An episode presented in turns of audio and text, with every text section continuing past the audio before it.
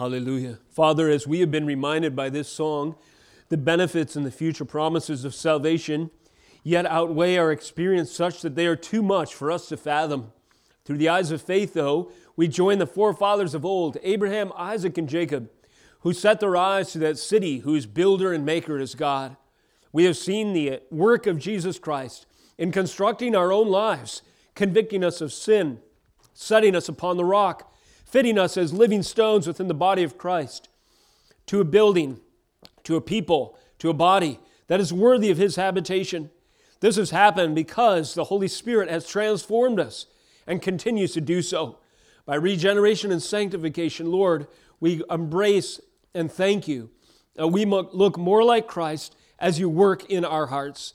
Today, we open your scriptures, trusting that you will continue this process by proclaiming to our souls the beauty of salvation from the pages of your scripture. We pray that its effect on us, the hearers, as it is proclaimed, is that we would be convicted to turn from any impostor, any confusion, Lord, any sin that would easily beset, or any competitor for your glory, or any false idol that we would seek to entertain in our culture or in our souls. Lord, that we would set Jesus Christ, the author and finisher of our faith, in the forefront of our attention, that as He is lifted up, that He would draw us and all men to praise Him, that we might join the chorus of glory that sings forever without end, Worthy is the Lamb that was slain.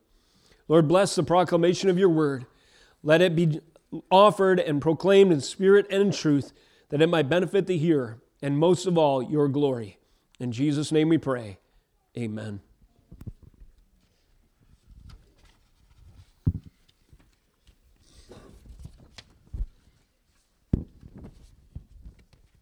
What a glorious gift and opportunity it is to join in the worship of Jesus Christ and to do so in His holy name.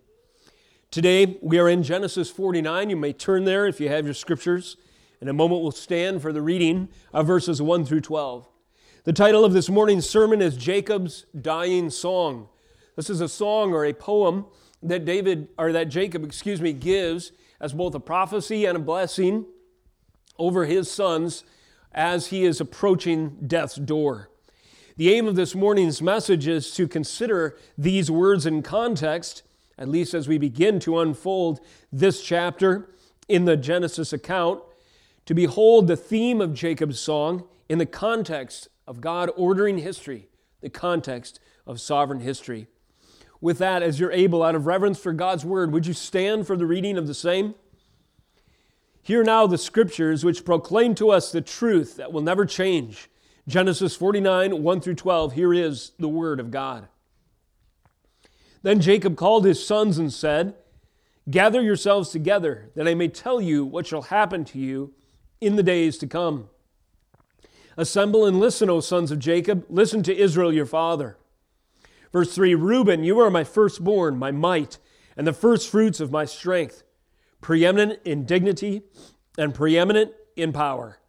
Unstable as water, you shall not have preeminence. Because you went up to your father's bed, then you defiled it, he went up to my couch. Verse 5 Simeon and Levi are brothers, weapons of violence are their swords. Let my soul come not into their counsel. O my glory, be not joined to their company. For in their anger they killed men, and in their willing, willfulness they hamstrung oxen. Cursed be their anger, for it is fierce, and their wrath, for it is cruel. I will divide them in Jacob and scatter them in Israel. Verse 8 Judah, your brothers shall praise you. Your hands shall be on the neck of your enemies. Your father's sons shall bow down before you. Judah is a lion's cub. From the prey, my son, you have gone up. He stooped down, he crouched as a lion, and as a lioness who dares rouse him. The scepter shall not depart from Judah, nor the ruler's staff from between his feet, until tribute comes to him, and to him shall be the obedience of the peoples, binding his foal to the vine, and his donkey's colt to the choice vine. He has washed his garments in wine, and his vestiture in the blood of grapes.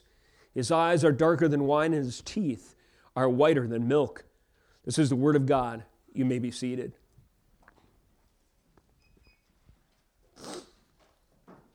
There is interesting and poetic language that we consider in the context of our passage today. And today will be an introduction to the legacy of Judah and my closing point. But most of all, we'll consider the lesson of Reuben, the lesson of Simeon and Levi, and then introduce this figure of Judah and what his family line prophesies and portends for the future. As I'm sure when we were reading, some allusions to that came to mind, namely that there will be a royal dignity, an eternal power, a throne that will never be dethroned that we can expect from this family. These are interesting words for sure, especially in light of their context. Not only during the time of Jacob's life, but the life of the people of God far beyond this point. Later in this message, we'll touch upon two reference points, primarily this one in Deuteronomy 33, because there Moses reiterates in similar language and a similar occasion prophecies and blessings over the tribes of Israel. A subtitle for today's prophecy or uh, today's sermon might be patriarchal prophecy. That is the word of God through the family leader, through the father leader. Patriarch, father leader, prophecy, the word of God. The word of God is coming by way of Jacob in his final moments at death's door. He is bringing things into perspective and giving a charge to the next generation who will follow him. We consider the significant context of these events recorded in Genesis 48 and 49. Jacob takes the occasion of his own looming death to communicate to his sons, the next generation, their covenantal identity, who they are, that is, as the people of God.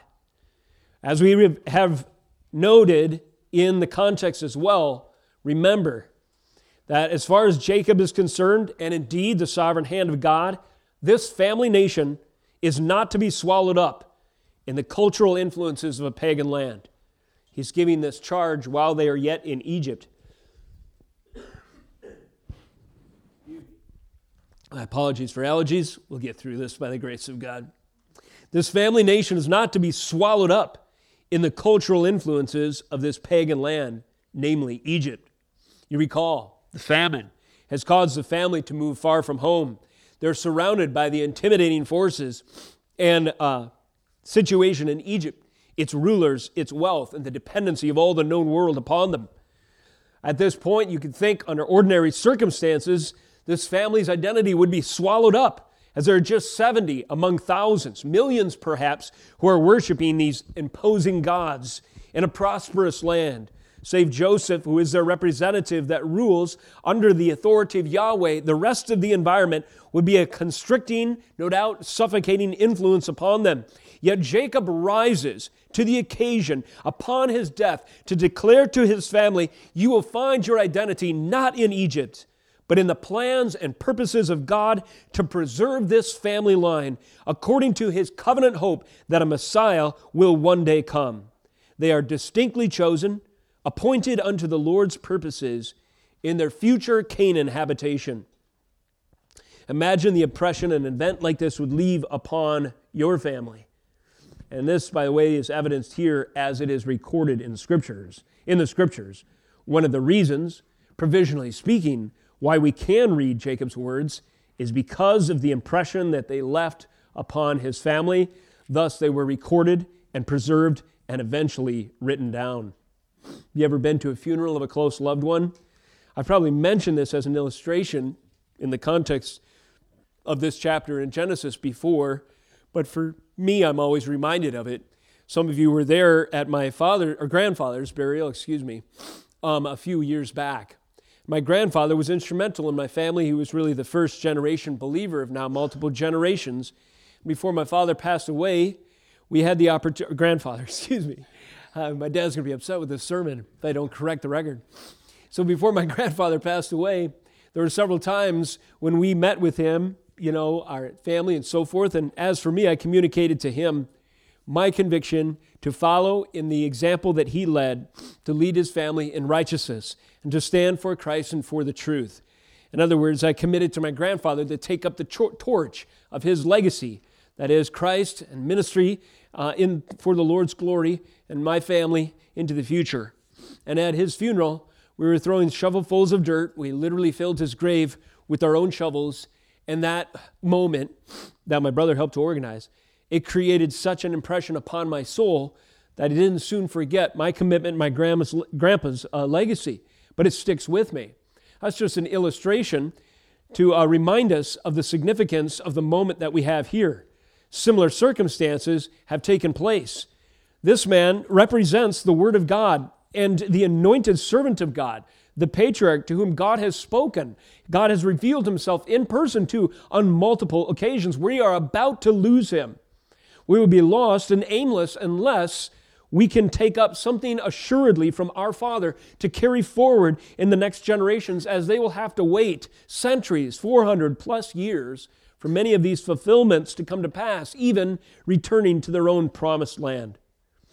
Later in the scriptures, Moses in Deuteronomy 33 does something similar.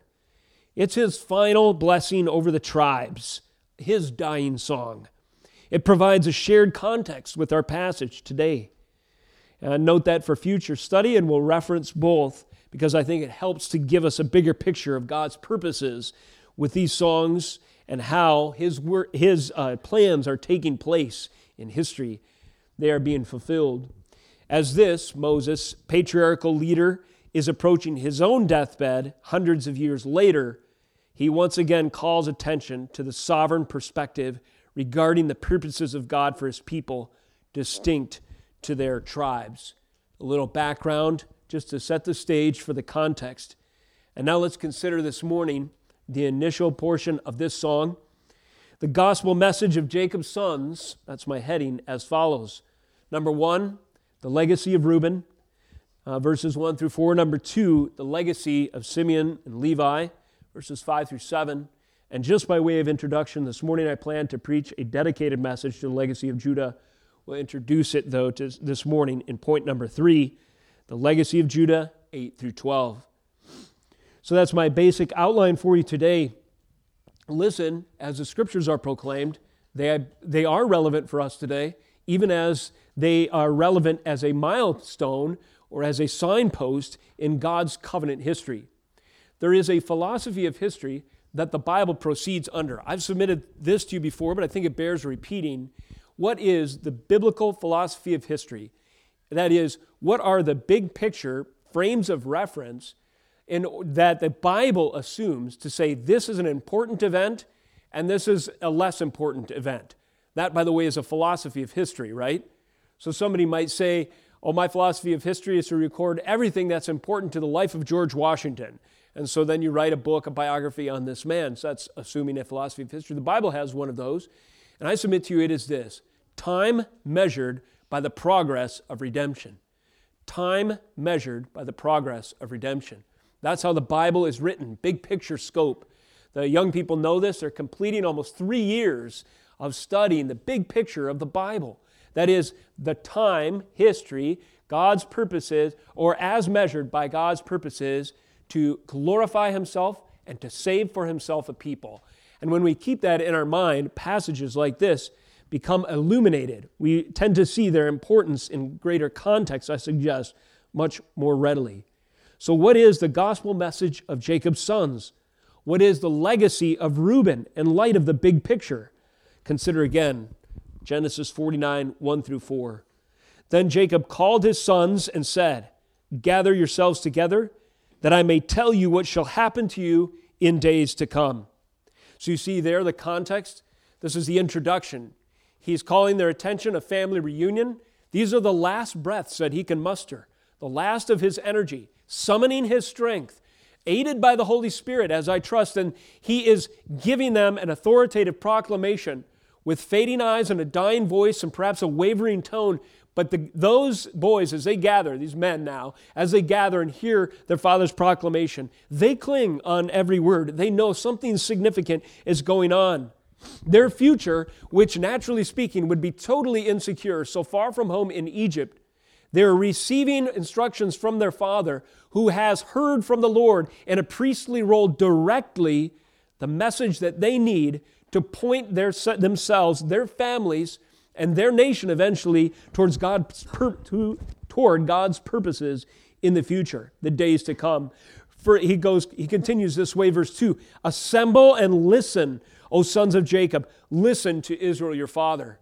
We're reminded of the central role in this era of history of the patriarchal leader. The patriarchal leader served as something of a priest and something of a prophet. Later on, under the Mosaic order, there would be more divisions of labor, if you will. These offices would be granted to individuals who would serve in that role. But during this time, Abraham was the priest. He would hear from God. He was a prophet. He would declare the truth to his family. Likewise, Isaac was called to take the word to, uh, to the prophet, if you will, Abraham, and then give it to his family. Likewise, Jacob, and now he is doing the same. Now, this order of things will soon give way to further development with actual prophets and priests called and anointed. But it's important to hear this in context. This is the Word of God that is coming by way of His anointed agent. Assemble and listen, O sons of J- Jacob. Listen to Israel, your father. But this is more than just an ordinary father speaking. This is the father of the faith. This is the father of the faithful. This is the father of those who worship and serve, submit to the covenant of Yahweh. And then he speaks, addressing his sons one at a time. Verse 3 Reuben. And Reuben sits up and leans a little closer, as I imagine. Yes, Father. Just adding a little embellishment. Here is the, here is the scripture as recorded. Verse 3 You are my firstborn, my might, and the firstfruits of my strength. You can see Reuben nodding in your head almost, or in your mind almost.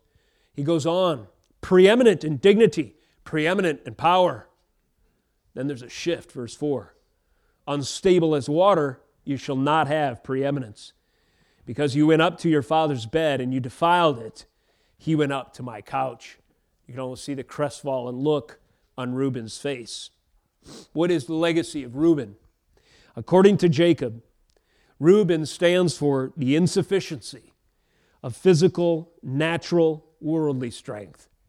He may be the strongest, he may be the most respected by other worldly men. Culturally, he may have had the prominence and the position, the assumption of glory that came with being the firstborn. But these are not the standards that, under the inspiration of the Holy Spirit, Jacob uses to judge God's purposes and the character of men. This theme has been recurring, by the way, through the scriptures.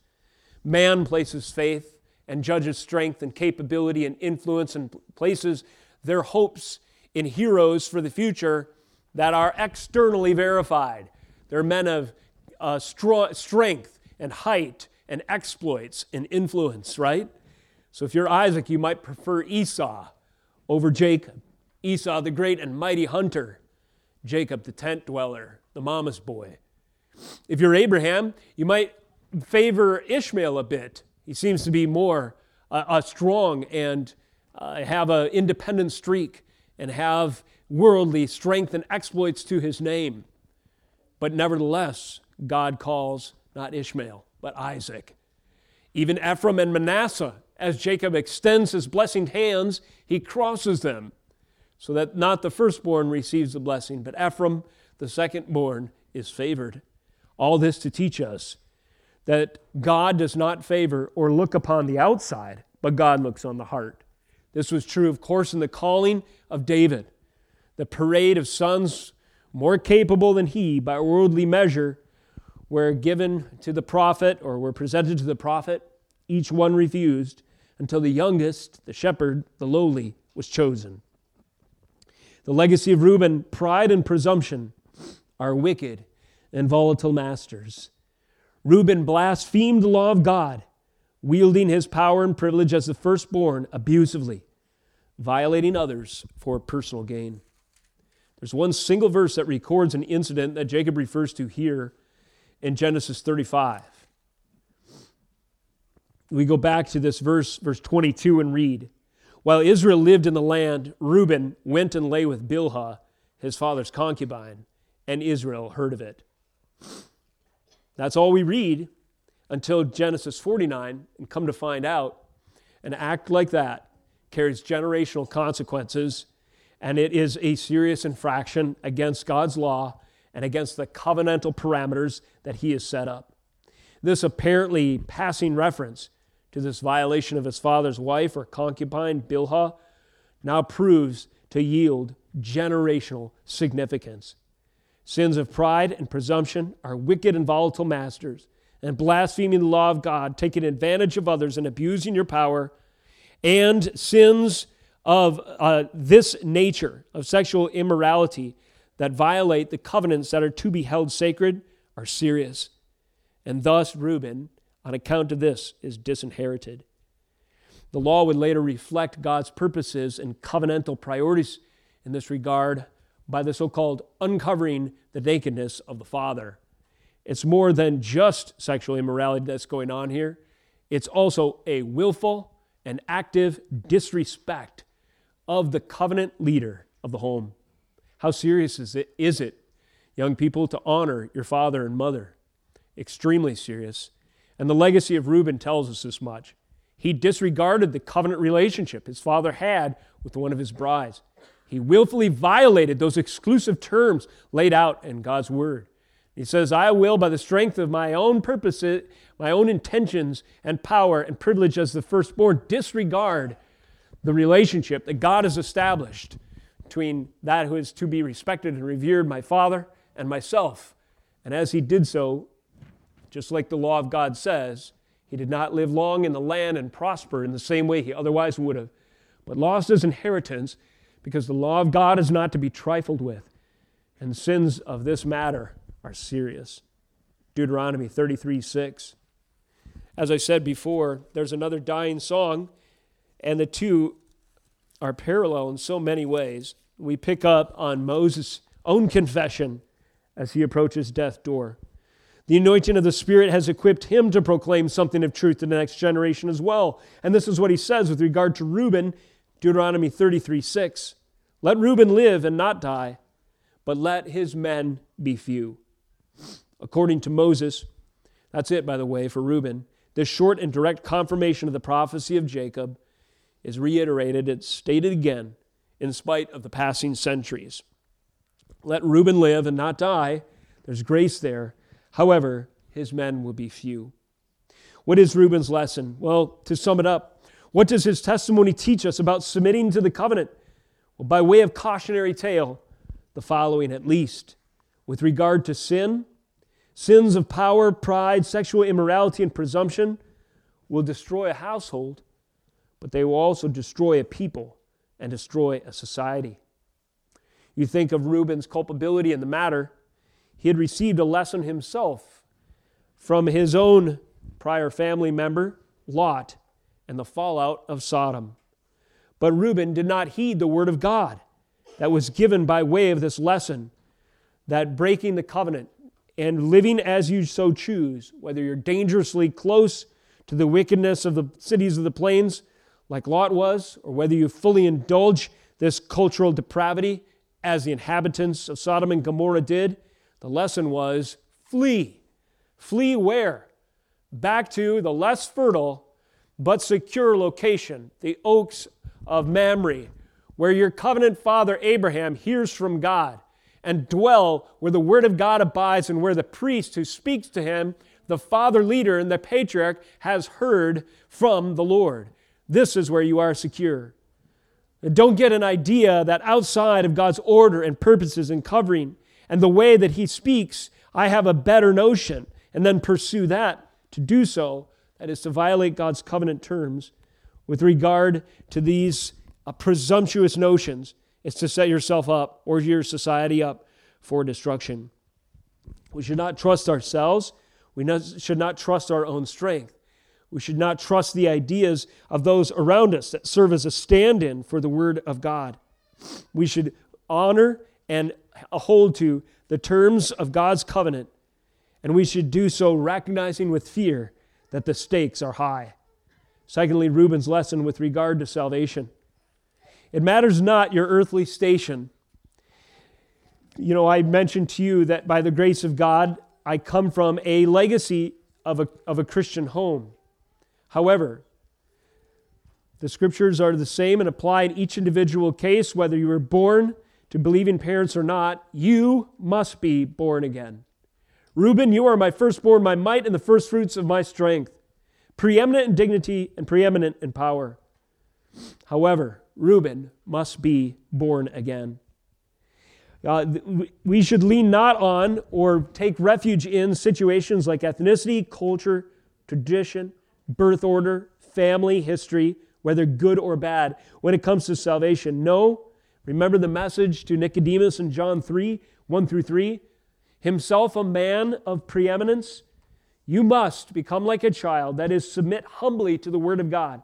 You must be born again. The Lord must change your heart. You must repent and turn to Him. The word of Christ to this other man of some preeminence, ages later, millennia later, reiterated this legacy that Reuben illustrated to the negative that without a change of heart, without a resurrection of the soul, without a humility of repenting of pride and your own ideas and becoming like a child, there is no thriving in the kingdom of heaven. Luke 9, 46 through 48, unless you become like a child, you will not inherit the uh, blessings of the covenant, if you will, the kingdom of heaven. And John 3, 1 through 3, no matter who you are, of prominence, preeminence, which means super important, a man of privileged birth, a man of high station, or somebody who feels they have a lot to work with or lean on, and so forth, no matter who you are, you must be born again. This is the legacy of Reuben. Secondly, legacy of Simeon and Levi, verses 5 through 7. Jacob now declares over them the following, verse 5 Simeon and Levi are brothers, weapons of violence are their swords. Let my soul come not into their counsel. O my glory, be not joined to their company. For in their anger they killed men, and in their willfulness they hamstrung oxen. Cursed be their anger, for it is fierce, and their wrath, for it is cruel. I will divide them in Jacob and scatter them in Israel. By the way, in a moment we'll compare this to Moses' oracle as well.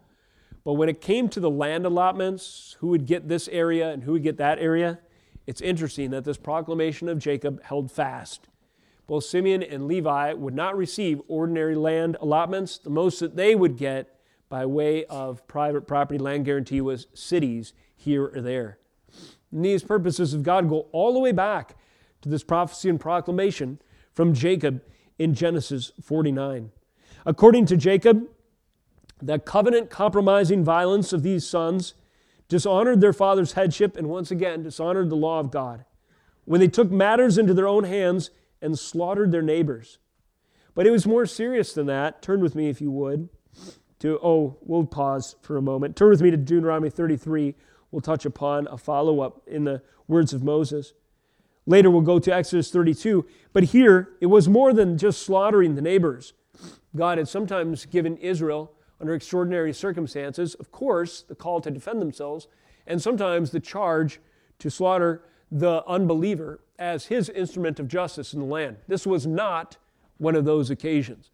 Instead, Simeon and Levi acted deceitfully. They were upset because what they considered to be the violation of their sister Dinah so they tricked the men. The men said, Well, we would like to marry in and be included in the covenant with you. And they said, Tell you what, if you're circumcised, receive the sign of the covenant and join us, then we'll allow you to have our daughter in marriage with this a guy who uh, taken a fancy to her. And then what happens? While they're healing from their covenant initiation, the uh, brothers exploited this circumstance, violated their own promise and covenant, and came in and slaughtered the place killed a bunch of animals as well. And this was taking vengeance into their own hands, disregarding the word of God, and thus the consequences, once again, are significant. Simeon and Levi are brothers. Their weapons of violence, and their swords are not impressive to Jacob, and instead disqualify them from the inheritance to some degree as well. It'll be the fourth in line before we get a real blessing to the positive, that is Judah. In the meantime, we're reminded that these things carry with them consequences. Deuteronomy 33. Would you turn there, turn back there with me?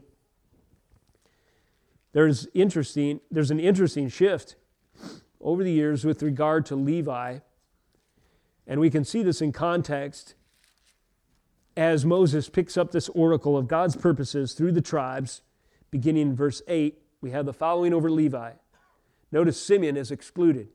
Moses doesn't even pronounce a blessing one way or the other, or a prophecy one way or the other over Simeon in fulfillment of what Jacob had laid out hundreds of years before. Of Levi, however, he says, verse 8, Give to Levi your Thummim and your Urim, to your godly one, whom you tested at Massah. Those, by the way, were implements that the high priests would have, a little mysterious to us, but they represent priestly role and authority. Thummim and Urim, with whom you quarreled at the waters of Meribah, who said of his father and mother, I regard them not. He disowned his brothers and ignored his children, for they observed your word and kept your covenant. You shall teach Jacob your rules and Israel your law. You shall put incense before you and whole burnt offerings on your altar. Bless, O Lord, his substance and accept the work of his hands. Crush the loins of his adversaries, of those who hate him, that they rise not again. So, according to Jacob, Simeon and Levi were compromised by their covenant breaking violence. According to Moses, there's an exception now with Levi. There's confirmation of Jacob's dying song by way of Simeon, but when it comes to Levi, something has happened. His blessings over Levi is striking, that is, Moses, in a different way. As his tribe, this tribe, is anointed for the priestly calling of service.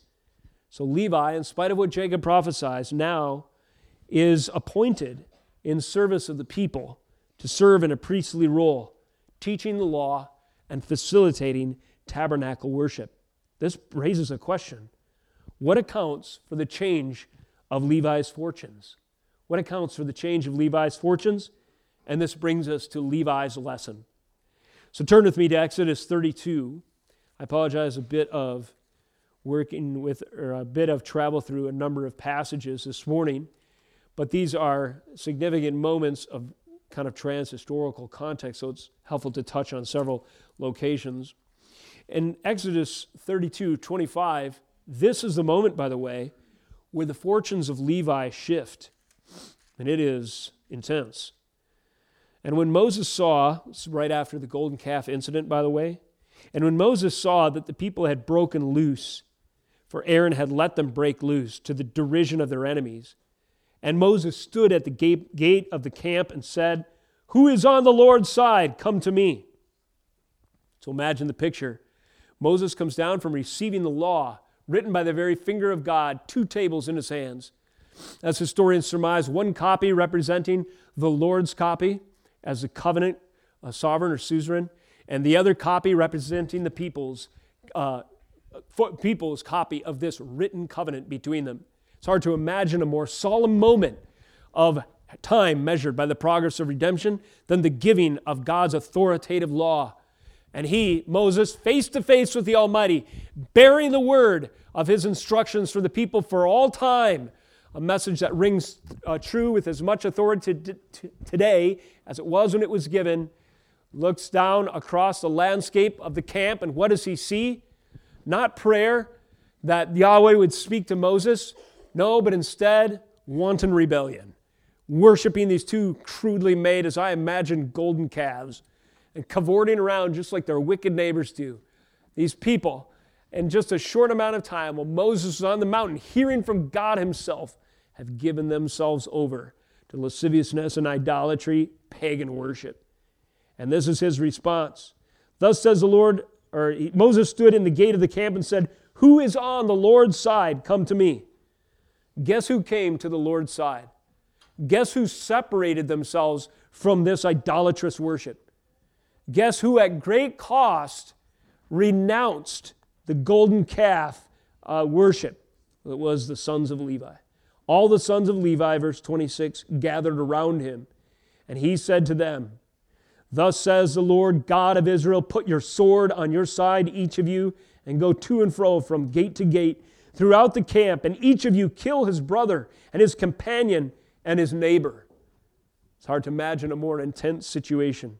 Brother, companion, and neighbor, those who stand with the Lord, will be used as his instrument of justice to bring the consequences of sin, even death itself, upon the unrepentant ones 28 And the sons of Levi did according to the word of Moses, and that day about 3,000 men of the people fell. Listen, Moses said, Today you have been ordained for the service of the Lord. This is where the fortunes of Levi shift. They go from the sort of the outcast, overlooked, in the society of God's people and purposes now to ordain for the service of the temple eventually. And it came at a great cost. Moses goes on, each one at the cost of his son and of his brother, so that he might bestow a blessing upon you this day. What is the lesson of Levi? The lesson of Levi comes by way of an extremely dramatic, intense, and traumatizing in some ways if you looked at it just on the surface backstory. This tribe was used as God's disciplining hand, God's hand of judgment against their apostate countrymen at the golden calf incident. Their restoration, their calling came at great cost the cost of human blood. Levi's lesson, can see parallels here, teaches us that so does our restoration. That is, our restoration comes at great cost as well. Our restoration, in fact, yes, comes at the cost of human blood. There was something, notice how Moses continues. He says, You have sinned a great sin, and now I will go up to the Lord. Perhaps I can make atonement for your sin. People are slaughtered. The priestly patriarchal figures going up the mountain. Perhaps I can make atonement. You see, there's a hope for atonement. There's the slaughter of the wicked. There's a sort of redemptive arc for the people of Levi. These passages are preparing us for the gospel. There is a great prophet, there is a great priest whose atonement is secure. Moses says, Blot me out of your book only if but these people can be saved. says, Alas, these people have sinned a great sin. They have made themselves gods of gold. But now, if you will forgive their sin, uh, but, but if not, please blot me out of your book you have written. Ultimately speaking, in spite of the 3,000 that died, and even if Moses were to give his life, that atonement, though it may be symbolic, would not have been sufficient. But the restoration of Levi points to the cost of human blood for gospel restoration later that would come by the greater Jacob and the greater Moses. The great prophet priest, Jesus Christ, would give his life as a ransom for many. We see this later in the scriptures Matthew 20, 28, uh, Luke 22, 19 through 20. Take this cup, it is my spilled blood. Eat this bread. We celebrate this and remember, of course, in communion, for the first Sunday of the month. Eat this bread, drink this cup. It is my blood of the new covenant. Levi's lesson is that only the atoning death of Jesus Christ can restore the sinner to citizenship. God can restore our own legacy of family brokenness but only at the cost of the cross of Jesus Christ, and only when we put Christ first. Even over the cost, counting the cost of following Him, even over our closest loved ones. I hasten to add that you, listening to this message, will not be required to bring a literal sword against your loved ones. But the Bible does say, in New Covenant terms, that Christ will sometimes bring a sword between you and your loved ones. That is to say, one day there will be a judgment, and not every one of our loved ones will be, is promised to be saved. But on that day of reckoning, with those who place their faith in Jesus Christ, hear that welcome into my fellowship forever on the price of my son's blood.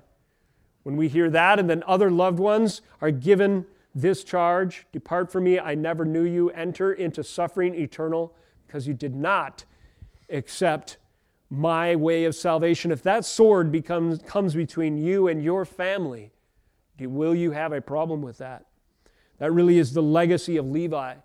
Levi understood the tribe, their highest allegiance was to the Lord. And the cost of restoration was the spilling of blood. they also knew that the consequences for sin were high and the hope for atonement yet on the horizon here comes all the more clearly into view when we consider their legacy and light of Jesus Christ to come. What an incredible ending these traumatic stories are pointing to, but they teach us something along the way the significance of the cost of redemption and the particular unblemished sacrificed Lamb of God, the only one who could satisfy its demands. So, legacy of Reuben, the legacy of Simeon and Levi. And let's close this morning by considering the legacy of Judah, but just by way of introduction. Going back to our passage in Genesis 49, there's a significant shift. we go from Reuben, sorry, buddy, because of your prior sin, you will not have the preeminence. Simeon and Levi, likewise, you will be scattered. Your violence has disqualified you. But then, something different. Verse 8 Judah, your brothers shall praise you. Your hands shall be on the neck of your enemies. Your father's son shall bow down before you. We, we don't have time to turn there, but we have extensive documentation of Judah's disqualification. In other words, Judah's legacy, in part, is salvation by grace through faith alone. So you might think, well, these guys did bad things, Judah did good things, therefore Judah is called. No, it's not quite that simple. Judah is called because God has rescued and ransomed him from disqualifying circumstances, as he does every true believer. Every one of us stand before a perfect sovereign God, disqualified for glory since Adam. But there are those, those who stand in the line of the tribe of Judah, who God washes their sins away and makes presentable. And shades of this promise of the grace by faith, hope invested in God's purposes in the covenant, as time measured by the progress of redemption marches forward, are coming through the text. I want to make a case for you of this song's bullseye. So I was trying to come up with a term to describe a sort of symmetry of ideas that points us to what I submit is the summary main idea, the summary theme of this song. I'll just give you briefly, I'll show my work, and then I'll return to that bullseye analogy. Now, the fancy name for this is chiastic structure, and it just means the shape of ideas that points to the center, right? We've talked about this before. But in the shape of this song, you have um, secondary tribes of secondary importance, followed by a tribe of primary importance, secondary importance, bullseye. And then you have uh, secondary importance, primary importance, secondary importance. And what is the bullseye verse then? What if, if, my, if this construction of the song is valid in a sense that it points us to its main thrust and summary idea, which I believe it does, what would that be? Right in the middle, verse 18, is this verse I wait for your salvation, O Lord. It's a standalone phrase that's not directly connected to any of the other, you know, blessings or prophecies over the individuals. But instead, I submit to you for your own study and verification that this is the theme of Jacob's song. Everything that's happening somehow serves the purposes of God's will in the future to save for himself a people. And oh, through the process of time, this waiting will give way to the Messiah. And speaking under the influence of the Holy Spirit, Jacob knows this. And thus, if you will, the chorus of his song is I wait for your salvation, O Lord.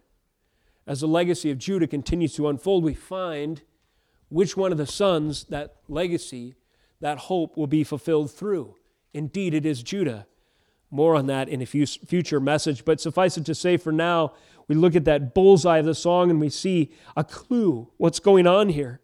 This symmetry brings into focus a great theme, not only of Jacob's song, but all of the scriptures. That history waits, God's people wait for the salvation of the Lord. We have received Jesus Christ. We celebrate even this time of year that we're coming up to the incarnation, which is a huge fulfillment of God's arrival of the Savior's Son who would die in our place. But we are yet waiting for the salvation of the Lord to be fully manifest as He redeems this whole earth and ransoms all the elect to praise Him in glory, as we often say, looking forward to the consummate kingdom of God. Furthermore, you might look at these two men of importance that is, there's two important legacies Judah and Joseph. They're given the most time. Joseph, verses 22 through 26, Judah, verses 8 through 12. And there again, we might see something of a pattern. On the one hand, in the Old Covenant, you have Joseph as an appropriate representative figure. God will provisionally spare his people by appointing his son Joseph to supply bread in the wilderness and uh, through his administration to save the people. But then there's also Judah. Furthermore, one will come whose scepter will never be removed from his hand. Though Joseph's administration in Egypt has a shelf life and it will eventually be no more, there's going to be one that will sit on the throne and he will come from the line of Judah and his kingdom will never end. The legacy of Judah. The song's bullseye gives us hints. These two great eras that perhaps correspond to the legacy of Joseph and the legacy of Judah gives us hint. This parallels, of course, our text today and the, uh, ex- the exposition. It parallels Psalm 122, that future hope of Jerusalem that held out that hope of worship and justice for David as he writes and served as a symbolic uh, figure in God's great purposes in this regard. And reading again just these first two ver- or first verse, it's really interesting. Judah, your brothers shall praise you. Do you see a second Joseph is prophesied of here? Your hands shall be on the neck of your enemies. Listen, your father's sons shall bow down before you. Oh, wait, there's a second Joseph, if you will. There will be another one of Jacob's sons to, before whom his brothers and his countrymen and his fellow travelers, his covenantal, the, the, the covenant will bow down before? That's right. Through the line of the tribe of Judah, there will be a second Joseph, if you will. Another one who will arise, whose brothers will praise him. Another one who will rule, before whom his people will bow down. And of course, we know this to be fulfilled in the future when the line of the tribe of Judah arises. More on that in, the in uh, our next message. Jacob's dying song sets the stage for the rest of Scripture with the messianic hope that an eternal king will rise from the family line of Judah, and he will surpass indeed even the glory of Joseph. Who is he? Well, at this point, and close of this message, I talked to some of the young people um, in the young Sunday school class. So, young Sunday school class, if you kids want to come forward to the front, you guys are going to help me answer this question. So, if you're in the young person Sunday school, don't be shy. Come on up. Come on, Fee, Ren. Awesome. So, as the kids are coming, let me ask the question again. Jacob's dying song sets the stage for the rest of Scripture with the messianic hope. An eternal king will come from the line of Judah, surpassing the glory of Joseph. An eternal king will come who will be of great glory, surpassing that of Joseph. Who is he? And as the kids recite their verse, we're going to get the answer. This is Revelation